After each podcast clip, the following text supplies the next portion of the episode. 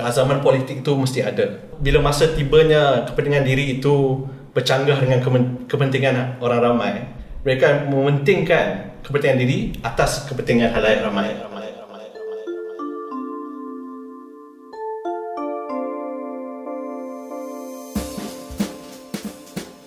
Assalamualaikum. Waalaikumsalam. Selamat malam. Kembali kita ke Warung Baru Season 3 Episod 2 Tajuk episod kita malam ni Atas Lutfi punya cadangan adalah Nak ke manifesto? um, so, kita semakin dekat dengan Kita punya pilihan raya yang akan datang hmm. uh, Dalam masa 2 hari daripada hari kita buat recording ni Akan penambahan calon akan berlangsung uh, Dan bila selepas tu Kita akan full gear election mode lah uh, Dan untuk bersedia dengan itu banyak parti-parti sudah pun mula berkempen. Ada yang sudah ada manifesto ada yang sudah announce yang akan ada manifesto ada yang tak ambil part pembahasan manifesto. Uh, dan yang bukan parti pun ada manifesto lagi lama dia keluarkan dulu dah. Setahun lebih ke apa? Ke apa tahun itu? Setahun lebih lah. Setahun lebih ya. dah. Ha. betul kata ada yang nak ada tak nak. Ha. nak ke tak nak? Nak. Kira aku tak nak setuju kau tapi tak apa. Um, so, itulah hakikatnya. yes. Tapi basically itu yang kita nak sembang malam ni. Uh, kita punya tetamu malam ni adalah saudara Raja Iskandar daripada kita nak sebut daripada mana? Ah, ini nak sebut daripada mana ni?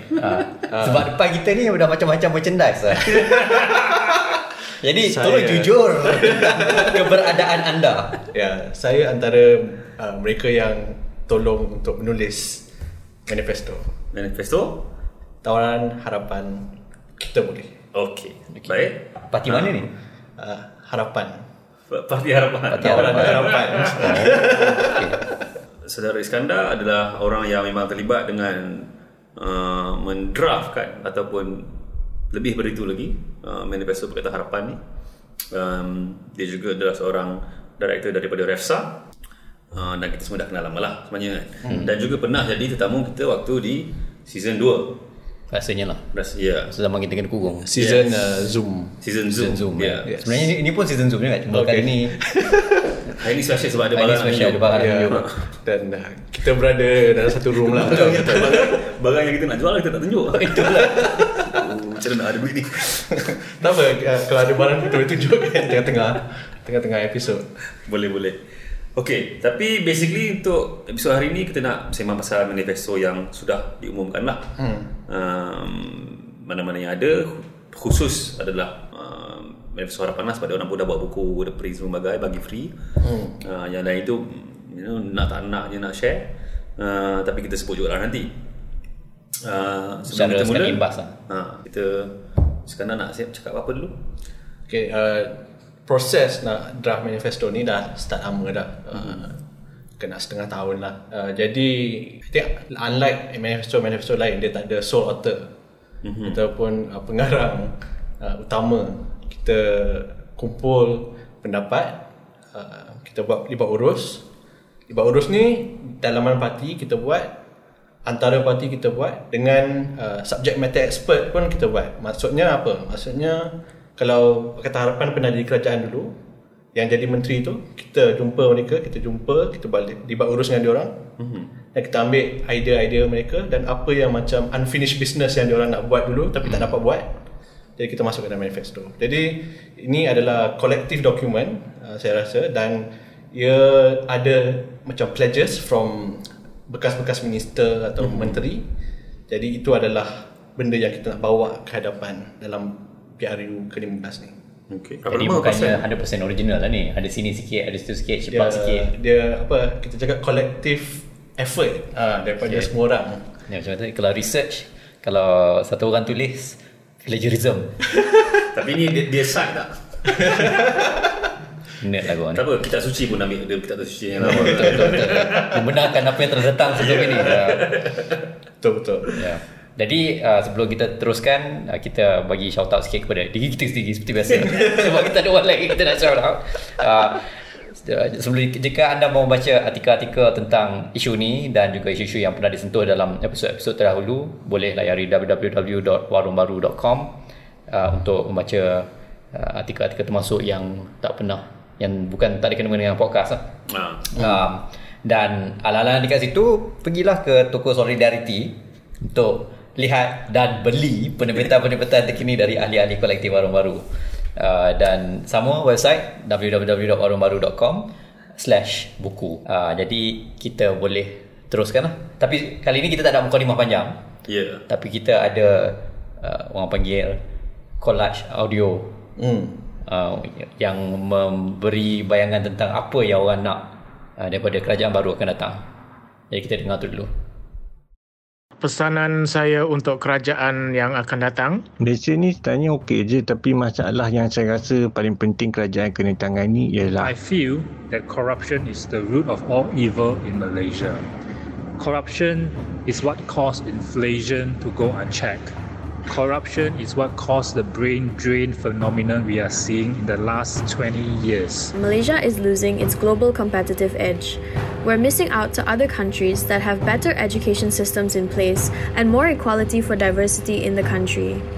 When it comes to education, we don't just need ministers to give out laptops and smartphones. kadar kesuburan ni rendah sekarang eh dekat Malaysia dia bukan pasal orang kita ada penyakit ke ajar cepat. Dia lebih pada makin tahun makin kurang anak-anak ataupun rakyat Malaysia yang barulah. Kadar kesuburan ataupun fertility rate ni dia berkait rapat dengan future outlook ataupun pandangan uh, masa depan rakyat. Kalau rakyat rasa masa depan tak berapa nak cerah dia lengahkanlah perkahwinan. Dia tak adalah buat anak ramai ha, tapi kalau dia rasa cerah maka dia lebihlah rajin dan tak keberatan uh, perkara yang utama yang harus difokus oleh kerajaan baru haruslah berkisar kepada permasalahan rakyat, permasalahan ekonomi rakyat. Contohnya seperti bantuan kewangan kepada golongan B40, kawalan harga barang uh, dan peluang pekerjaan dan juga uh, gaji yang lebih berkualiti. But more importantly, we need to revamp and update our current curriculum to match international standards. And in terms of equality for diversity, Malaysia is already a multiracial country with so many different types of people, and yet we're losing out to countries with less diversity because they have more progressive human rights policies. Multinational companies and trading partners are looking elsewhere because our diversity is not being highlighted when it could and should be. I think our new government should look into honoring and working with the diversity that we have. If we want a better economy and better opportunities, we have to adjust. Corruption is also the main reason why the rakyat is not confident in our government machinery. Corruption is so deeply rooted in our culture that it is an open secret to do anything, to buy anything, to get any contract, you need to pay some money. Jangan jadi asshole. Sekian terima kasih. Wabillahi taufik wal hidayah. Wassalamualaikum warahmatullahi taala wabarakatuh. Kita dah dengar komen-komen daripada manusia-manusia yang kita sempat minta tolong sikit untuk bagi harapan-harapan mereka tentang apa harapan mereka terhadap kerajaan yang baru yang akan datang. Ya. Hmm. Dan uh, tanya 10 orang 10 harapan. Ya. Jadi ini ini ini antara masalah lah bila mana-mana parti politik nak buat Hmm. janji ke, nak buat manifesto ke, nak buat tawaran sekalipun tak tak mustahil untuk memenuhi semua kehendak setiap golongan uh, dan setiap penyokong yang ada. Uh, dan mungkin sebab tu jugalah dalam konteks politik Malaysia manifesto ini bukannya benda yang diutamakan. Malah kadang-kadang dan bukan kadang-kadang lah, malah kita lihat Pakatan Harapan sendiri oleh kerana buku harapan yang lalu dan orang kata Pakatan Hancing 22 bulan dan sebagainya um, dia dah jadi macam seakan luka uh, dia dia dia rasa macam macam tu lah kalau trauma dah, lah. dah trauma lah. sekali dia letak Ya. jari dalam apa tu apa tu palang elektrik tu rasa macam ish sakit jadi jadi kita nak cuba faham daripada bukan saja daripada konteks dan daripada sudut tawaran semasa ini tawaran harapan yang yang telah dikemukakan tapi juga secara makronya. Hmm. Kenapa kita perlu ada manifesto ataupun uh, pendirian parti-parti politik dalam menjurus ke pilihan raya. Uh, jadi kita boleh mulakan dengan sesi soal jawab kita. Ha. Oh, okey. So soalan pertama. aku, aku pandang kau tu semua tanya soalan. Baiklah. Wah, soalan dia senang je. Manifesto ni menguntungkan atau merugikan parti politik? dia I think manifesto ni macam double edged sword lah. Mm-hmm. Uh, dari segi dasar dia pengundi nak tak manifesto ke tak nak manifesto tu itu bukan persoalan tapi dia nak ahli politik tu ada plan ada rancangan. Mm-hmm. kau nak jadi kerajaan nak buat apa? Mm-hmm. kan? Kalau kita imbas balik 2018 uh, sebelum pilihan raya rasanya kalau tanya the man on the street tak ada siapa tahu kandungan buku harapan. Tapi bila dandannya kerajaan tukar dan kata harapan jadi kerajaan tiba-tiba semua orang belik balik buku harapan ni okey apa yang akan ditunaikan oleh kerajaan? Dan months after months go by uh, I think uh, rakyat pun makin celik dan dia pegang kata-kata ataupun uh, tekad dan janji-janji kerajaan lah mm-hmm. ataupun janji harapan pada waktu itu dan saya rasa aku rasa waktu ni pun lebih kurang sama jugalah mm-hmm. kita nak cakap uh, rakyat akan ingat setiap manifesto tu uh, memang dia tak akan ingat setiap butir mm-hmm. tapi dia tahu direction ke mana mm-hmm. dia tahu kalau undi parti A ini the general direction yang dia nak pergi ini uh, dia punya approach ataupun keutamaan mereka. Mm-hmm. Kalau parti B ini pula dia punya keutamaan. Mm-hmm. Dan kalau parti macam yang tradisional macam BN and uh, BN terutamanya UMNO BN uh, mereka mungkin agak kurang emphasis on manifesto dan pengundi mereka pun tak tak kisah sangat ada manifesto ke tak sebab mm. brand dia orang itu dah bawa satu expectation. Mm-hmm. Polisi dia akan macam ni, dia punya dasar akan macam tu, dan ini adalah dasar-dasar yang mungkin akan datang package lah kiranya kalau kita beli makanan tu kan. Mm-hmm. kestabilan kemakmuran lah. Uh, kestabilan lah. Kalau kita beli uh, Perikatan Nasional punya bersih dah stabil. Uh, Di semua nak stabil. Tapi kalau uh, harapan beli, beli kereta ke? Perikatan ni punya kan lain. Bersih dah stabil kan, Perikatan Nasional ke, ke, Oh ni apa barisannya? Dia kan jadi kezahidan. Oh. Kezahidan nak kami dia Zuhud uh, wali. Oh, Wali-wali Baiklah. Ya, Kalau harapan adalah Untuk mengubah sistem yang sedia ada Kepada sistem yang lebih baik. So I think itu adalah essence dia. Ultimately Pengundi akan terima uh, Mana-mana dasar yang Akan intersect dengan dia punya shared values. Mm-hmm. Kan? Orang cakap panjang-panjang lebar pun Asalkan Bila dirumuskan Dasar itu Ada Keseiringan dengan punya jati diri dan hmm. uh, nilai-nilai dia dan value dia dia akan undi. Cuma orang sudah kata politics ni uh, all politics is local. Semua politik is tentang hal-hal setempat. Hmm. Dan macam saya macam kita kata tadi lah kira manifesto ni mustahil boleh kandung mengandungi semua perkara tentang semua tempat untuk semua orang. Jadi macam mana dia nak balancekan antara apa yang hendak diusulkan dalam sesebuah manifesto dengan uh, benda-benda yang lebih bersifat lokal lah macam nak nak luahkan parit, hmm. nak tambah sekolah. So, itu adalah cabaran yang kita hadapi sebagai komiti atau Jatuh Coastal. Kita buat banyak dibuat urus dengan banyak uh, ahli politik dan uh, ada NGO dan ahli politik yang kerja dekat uh, dalam sektor-sektor ataupun kumpulan-kumpulan tertentu macam orang asal ataupun OKU. Mm-hmm.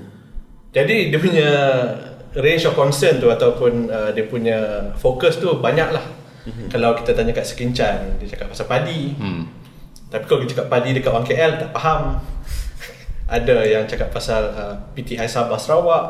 Tapi dia punya nature of problem PTI kat sana tak sama dengan parti kat sini. Mm-hmm. Uh, kalau bentung, lain pula isu dia. Jadi apa yang kita letak dalam ni adalah isu yang boleh difahami secara nasional atau kebangsaan. Dan kita akan kiranya outsource ataupun delegate apa ni peranan untuk menjual tu kepada kita punya calon. Mm-hmm. So calon ni perlu memainkan peranan untuk menjual idea-idea ni dalam konteks tempatan atau bahasa tempatan yang boleh difahami. Mm-hmm. Sebab kami yang dekat Central Committee yang menulis ni tak boleh nak tulis semua detail untuk setiap manifesto. Nanti yang setiap uh, perkara nanti jadi macam betul-betul ensiklopedia. Ensiklopedia yeah. dan tak ada siapa baca. Dua, dua minggu siapa nak baca ensiklopedia kan? Jadi itulah approach yang kita guna lah pendekatan yang kita guna. Tapi balik pada tu hmm. dan kalau tengok uh, pengalaman pakatan sebelum ni dengan manifesto sebelumnya dengan apa yang akan dibuat sekarang ni, adakah manifesto ni memang betul-betul dijaja oleh hmm. calon ataupun sekadar diumumkan di peringkat nasional saja? hmm. berapa ramai calon-calon yang betul-betul ambil ni dan actually bercakap dengan dia punya konstitusi sendiri ini yang diorang nak cuba ataupun hmm. di bawah tu sebenarnya diorang macam-macam lain je sebenarnya Jadi dari segi itu sebab tu kita buat pada awalnya uh, libat urus ataupun hmm. engagement dengan calon-calon atau bakal calon ataupun uh, ketua-ketua parti lah pemimpin-pemimpin parti sebab akhirnya mereka yang akan menjual benda ni. Hmm. Jadi bila kita dah masukkan tu the point is kita emphasize to them okay idea you all dah masuk idea korang dah masuk this is the time to sell use these two weeks untuk menjual idea-idea itu kepada konstituensi korang mm-hmm. dan kita tak terhadkan isu yang nak dibangkitkan kepada apa yang dalam manifesto saja mm-hmm. sebab mustahil untuk kita masukkan semua benda dalam manifesto mm-hmm. yang berperingkat nasional mm-hmm. kita tak halang mereka untuk tambah-tambah isu bila nak dalam letak dalam flyer ke nak letak dalam ceramah mereka itu boleh mereka mainkan.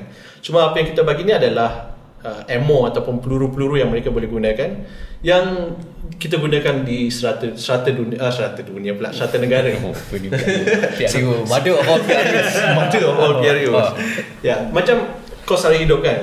Kalau pi- ke Perlis ke ke Sabah ke Sarawak ke ke Johor semua benda semua orang menghadapi masalah kos sehari hidup dan kekurangan bekalan makanan jadi perkara ini kita perlu tekankan kepada pengundi bahawa kalau harapan jadi kerajaan, kita ada penyelesaian, kita ada idea, kita ada solusi macam mana kita nak selesaikan masalah ini.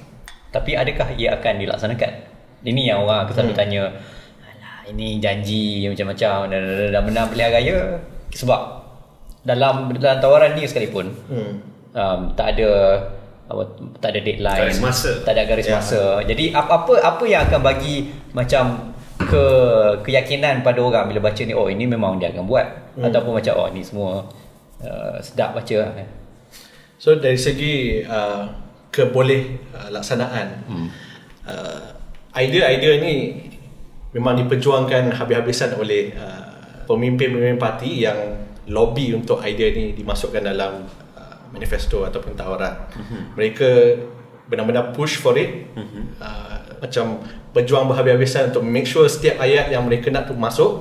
okay. Tapi macam biasalah setengah benda kita kena compromise jadi kita olah ayat supaya keempat-empat parti dalam harapan boleh menerima uh, janji ataupun tekad tersebut uh, dan kebanyakannya adalah kesinambungan daripada kerajaan harapan sebelum ini mereka dah jadi menteri sebelum ni mereka dah tahu selok belok macam mana nak laksanakan macam mana nak memenangi uh, hati uh, civil service dalam melaksanakan uh, dasar-dasar yang baik untuk rakyat. cukup dua, dua bulan lah.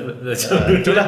sebab benda benda MBA pun 2 2 tahun lah. Uh, benda nak belajar ni bukannya benda yang apa uh, good news je kan? Benda yang buat salah pun kau belajar juga. So kalau dah tersalah last time dia tahulah apa benda yang kita nak kena buat lain this time. Belajar belajar belajar. Belajar. Ki- belajar daripada kesilapan kita belajar daripada benda yang dah kita buat betul. Ya. Tapi pada masa yang sama macam biasa kita selalu ulang bahawa proses demokrasi bukan terhad kepada pilihan raya semata-mata. Jadi dalam masa lima tahun tu tak masuk esok kita pergi mengundi and then okay see you in 5 years. Hmm. Uh, jadi masyarakat sivil uh, rakyat biasa sekalipun perlu peka dan perlu ambil prihatin tentang apa benda dia punya wakil rakyat buat faham apa dia bidang kuasa wakil rakyat apa dia bidang kuasa uh, apa ni ahli majlis Ya. uh, sebab itu semua sebahagian daripada proses demokrasi bukannya sekadar mengundi. Jadi itu macam banyak lagi lah betul ruang di situ untuk uh, keterlibatan orang ramai. Dan bukannya semata-mata. Jadi politik ni bukannya untuk ahli politik saja. Ya. Sepatutnya lah. Hmm, dan sepatutnya. bendanya bukannya 5 tahun sekali lah. Bukannya ahli politik yang umur 50 tahun ke atas non-stop lah. Ya, nak tambah daripada tu uh, dasar ni pun uh, bukannya kita buat macam setiap PRU kita tukar dasar. Dia ada kesinambungan sejak daripada buku Jingle uh, ke buku Harapan dan sekarang Tawanan Harapan. Jadi benda tu nampaklah kita konsisten memang kita nak perjuangkan benda tu. Selagi, selagi dia tak laksanakan kita akan terus perjuangkan. jadi apa yang patut kita bagi tumpuan untuk manifesto kali ini Saya rasa dalam manifesto ini adalah untuk menjawab persoalan apa yang kita perlu buat setelah kita hadapi kerosakan sistem dan kepincangan dasar dan kepimpinan yang begitu uh, orang kata obvious dan uh, ketara hmm. uh, dalam du- 30 bulan yang lepas. Hmm. Kita dapat tengok selepas langkah Sheraton adanya kerajaan baru tapi mereka lebih fokus untuk uh, merebut jawatan daripada memimpin mm-hmm. untuk mem- membahagikan position JLC ataupun menteri, timbalan menteri uh, dan lain-lain uh, laba yang lain instead of running and governing the country. Mm-hmm. Bila kita tukar, bila adanya penukaran bukan kita yang tukar, tapi bila adanya penukaran kerajaan, kita ingatkan adalah nafas baru ke apa, tapi nafas yang sama, jawatan berbeza. Dan kepincangan dasar tu diteruskan walaupun sebelum tu dah ada uh, ada naratif kerajaan gagal ataupun uh, sebagainya mm-hmm. tapi tak ada satu pun improvement yang dilakukan dan dari segi banyak-banyak krisis yang kita lalui ini kita dapat lihat adanya kerosakan dari sistem uh, penjagaan sistem uh, pendidikan uh, dan bagaimana kita address ataupun atasi masalah kesenjangan dalam masyarakat. Hmm. Jadi itu adalah apa yang kita bawa dalam manifesto ini ataupun tawaran ini. Kalau dalam manifesto ni banyak idea-idea yang bagus, yang baik. Kenapa nak tunggu pilihan raya baru hmm. nak usulkan dan perlu ada syarat pastikan kita menang baru benda ni boleh jalan. Hmm. Kenapa idea-idea ni tak boleh diambil, dicedok ataupun di, diusahakan oleh mana-mana kerajaan, oleh mana-mana hmm. uh, pihak yang memegang kuasa ataupun parti-parti politik lawan pun bekerjasama lah kenapa itu bukannya satu uh, pilihan yang boleh digunakan? Ini adalah dari segi uh, saya rasa keazaman politik tu mesti ada. Mm-hmm. kan kalau satu perubahan ataupun penambahbaikan itu uh, tidak menguntungkan setengah pihak kan? Kalau kita lihat dari segi 30 bulan yang lepas memang mereka lebih fokus kepada kepentingan diri daripada kepentingan masyarakat dan halayak ramai. Mm-hmm kalau bila masa tibanya kepentingan diri itu bercanggah dengan kepentingan orang ramai tentunya bagi mereka yang uh, pernah jadi kerajaan sebelum ni yang PN atau PN mereka mementingkan kepentingan diri atas kepentingan halayak ramai dan itu yang kami bawa saya rasa kelainan dari segi harapan ni adalah menteri menteri ni suka kuat kerja mm-hmm. itu yang saya rasa kalau bekas-bekas pegawai semua komplain juga kan? Kena kerja sampai dua, sampai tidur nak suruh tidur pun kena kena kerja lagi. Tak kenal. Tak kenal. Tak ada. Uh. jadi itu saya rasa I, I think the passion to work and change the country mm-hmm. is what differentiates uh, harapan dan uh, barisan and perikatan. Dan juga tak resist lah. InsyaAllah Tak resist lah InsyaAllah. InsyaAllah tak resist kita berhenti dulu untuk malam ni untuk episod ni. Uh, terima kasih kepada mereka yang dengar tahniah kerana dengar sampai habis. Dia tak ada uh, teaser kat ujung kan? dan juga tak siap kerana dengar sampai habis. After credit tak ada? Tak ada. Um, kalau suka apa yang kita sembangkan boleh kongsikan dengan semua orang kalau tak suka pun kongsi aja masalahnya. Hmm. supaya kalau anda sakit hati mereka pun sakit hati. Ya yeah. sakit uh, hati pun harus dikongsikan bersama. Betul.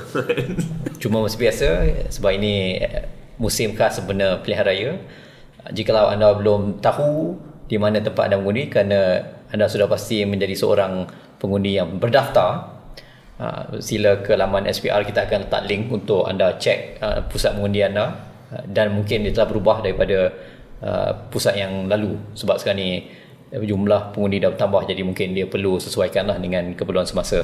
Yeah. um, jadi check awal-awal sebab semakin lama semakin ramai orang akan check dan website dia mungkin akan down lagi kerap um, dan uh, dan juga untuk mereka yang um, berada jauh daripada kawasan parlimen dan hendak mencari cara untuk uh, kembali atau untuk pulang ke kampung untuk mengundi um, kita akan letak juga link untuk uh, inisiatif-inisiatif yang telah dimulakan oleh aktivis-aktivis uh, yang mungkin boleh memberi sedikit bantuan lah ataupun sedikit uh, kelegaan untuk anda sama ada untuk bantu beri pengangkutan hmm. ataupun kalau yang mendengar di luar negara untuk bantu dengan postal vote dan sebagainya uh, jadi kita harap sikit sebanyak itu membantulah hmm. yeah Dia ni tak selalu jadi. So buat je. lah. Lagi boleh. Okay. Okey, itu saja. Terima kasih semua dan Okey. selamat malam. Selamat malam.